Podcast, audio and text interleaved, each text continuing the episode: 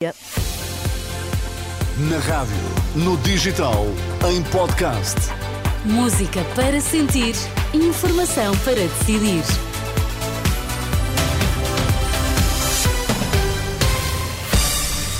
Voltamos a contar a atualidade a quem nos ouve. Sérgio Costa, bom dia. Bom dia. 9 horas, segunda-feira. O que é que está em destaque? A chave do sucesso da COP28 estará no acordo sobre a eliminação gradual dos combustíveis fósseis. São palavras de António Guterres. Está tudo caro. A inflação pode afetar tradições da consoada. Reportagem para ouvir nesta edição das nove. E no desporto, Rui Viegas, bom dia. Bom dia, um pinheiro no centro da polémica. Vamos escutar a seguir o presidente do Sporting, Frederico Varandas. Então vamos lá, são as notícias das nove na Renascença.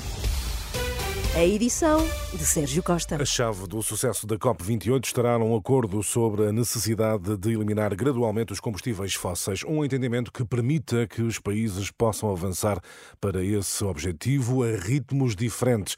Palavras de António Guterres, esta manhã, numa intervenção na Cimeira do Clima, o secretário-geral das Nações Unidas pede flexibilidade e ambição máximas nas negociações finais da COP28, mas sem perder de vista os objetivos assumidos no Acordo de Paris. Guterres reforçou o apelo à redução em um grau e meio da subida da temperatura média global. Um aspecto central, na minha opinião, do sucesso da COP. será a COP conseguir um consenso na necessidade de acabar com os combustíveis fósseis num espaço de tempo que está alinhado com o limite de um grau e meio. Isto não significa que todos os países têm de acabar com os combustíveis fósseis ao mesmo tempo mas significa que globalmente o término dos combustíveis fósseis tem de ser compatível com o net zero em 2050 e com o limite de um grau e meio da subida da temperatura. Palavras de António Guterres na véspera do encerramento da Cimeira do Clima e já depois de o chefe da agência da ONU para o Clima ter apelado ao fim de bloqueios táticos desnecessários na COP28. Médio Oriente já serão mais de 18 mil as vítimas mortais da ofensiva militar de Israel, número avançado pelo Ministério da Saúde da faixa de Gaza, que recordo é controlado pelo Hamas. Os feridos serão quase 50 mil.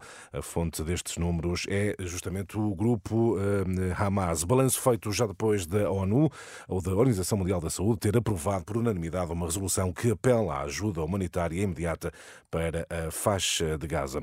No momento em que se avolumam as dúvidas quanto ao apoio dos Estados Unidos a Kiev, os ministros dos Negócios Estrangeiros da União Europeia reúnem-se hoje para reforçar a mensagem de que a Ucrânia não está sozinha. João Gomes Cravinho participa na reunião onde vai estar o alto representante para os negócios estrangeiros, Josep Borrell. A marcar esta manhã a notícia de que, afinal, Ana Mendes Godinho terá sido informada dos valores que iriam ser investidos na Santa Casa Global, o projeto de internacionalização da Santa Casa da Misericórdia de Lisboa. Informação que não foi revelada pela Ministra do Trabalho no Parlamento. De acordo com a edição desta manhã do Jornal Público, o ex-provedor da Santa Casa, Edmundo Martinho, avisou em junho de 2021 que era necessário investir 30 milhões de euros no Brasil. A Renascença procura ainda esclarecimentos por parte do Ministério de Ana Mendes Godinho. Tempo agora para as notícias do desporto. Rui Viegas, em destaque o presidente do Sporting e um incómodo com um pinheiro, mas não é um pinheiro de Natal. Não, este não é. É um árbitro de futebol que o presidente do Sporting diz que traumatiza os leões. Em causa o penalti que deu o empate ao Vitória de Guimarães em cima do intervalo e que deixou Frederico Varandas completamente irritado. Mas o líder leonino não ataca apenas João Pinheiro. Também chama à razão o Conselho de Arbitragem que agiu quando o Sporting foi beneficiado frente ao Casa Pia. N erros gravíssimos de VARs, como vi a semana passada, e não vejo ninguém a vir fazer um comunicado. E eu ponho na posição de um árbitro, até se calhar dos árbitros mais jovens, penso, se eu faço um erro grave a favor do Sporting, sou crucificado. E nos outros não sou. Está assim lançado o clássico Sporting Futebol Clube do Porto, de hoje a oito dias, para a ronda 14 do campeonato e com Leões e Dragões empatados na primeira posição. Informação desportiva com Rui Viegas. E Sérgio, neste Natal temos um convidado e não foi é, convidado por ninguém, não é? Temos sim. que é a inflação, é, que chega à ceia de Natal. Sim, sim. Os preços do bacalhau e azeite, por exemplo, poderão pôr a tradição em causa. É um facto. Os produtos clássicos da consoada estão cada vez mais caros, mas como constatou o jornalista João Cunha, a tradição vai continuar a ser o que era, ainda que em alguns casos com mesas menos fartas. Estaciona o carro, vai ao bolso procurar uma moeda e lá retira um carrinho de compras antes de entrar numa grande superfície comercial na Amadora.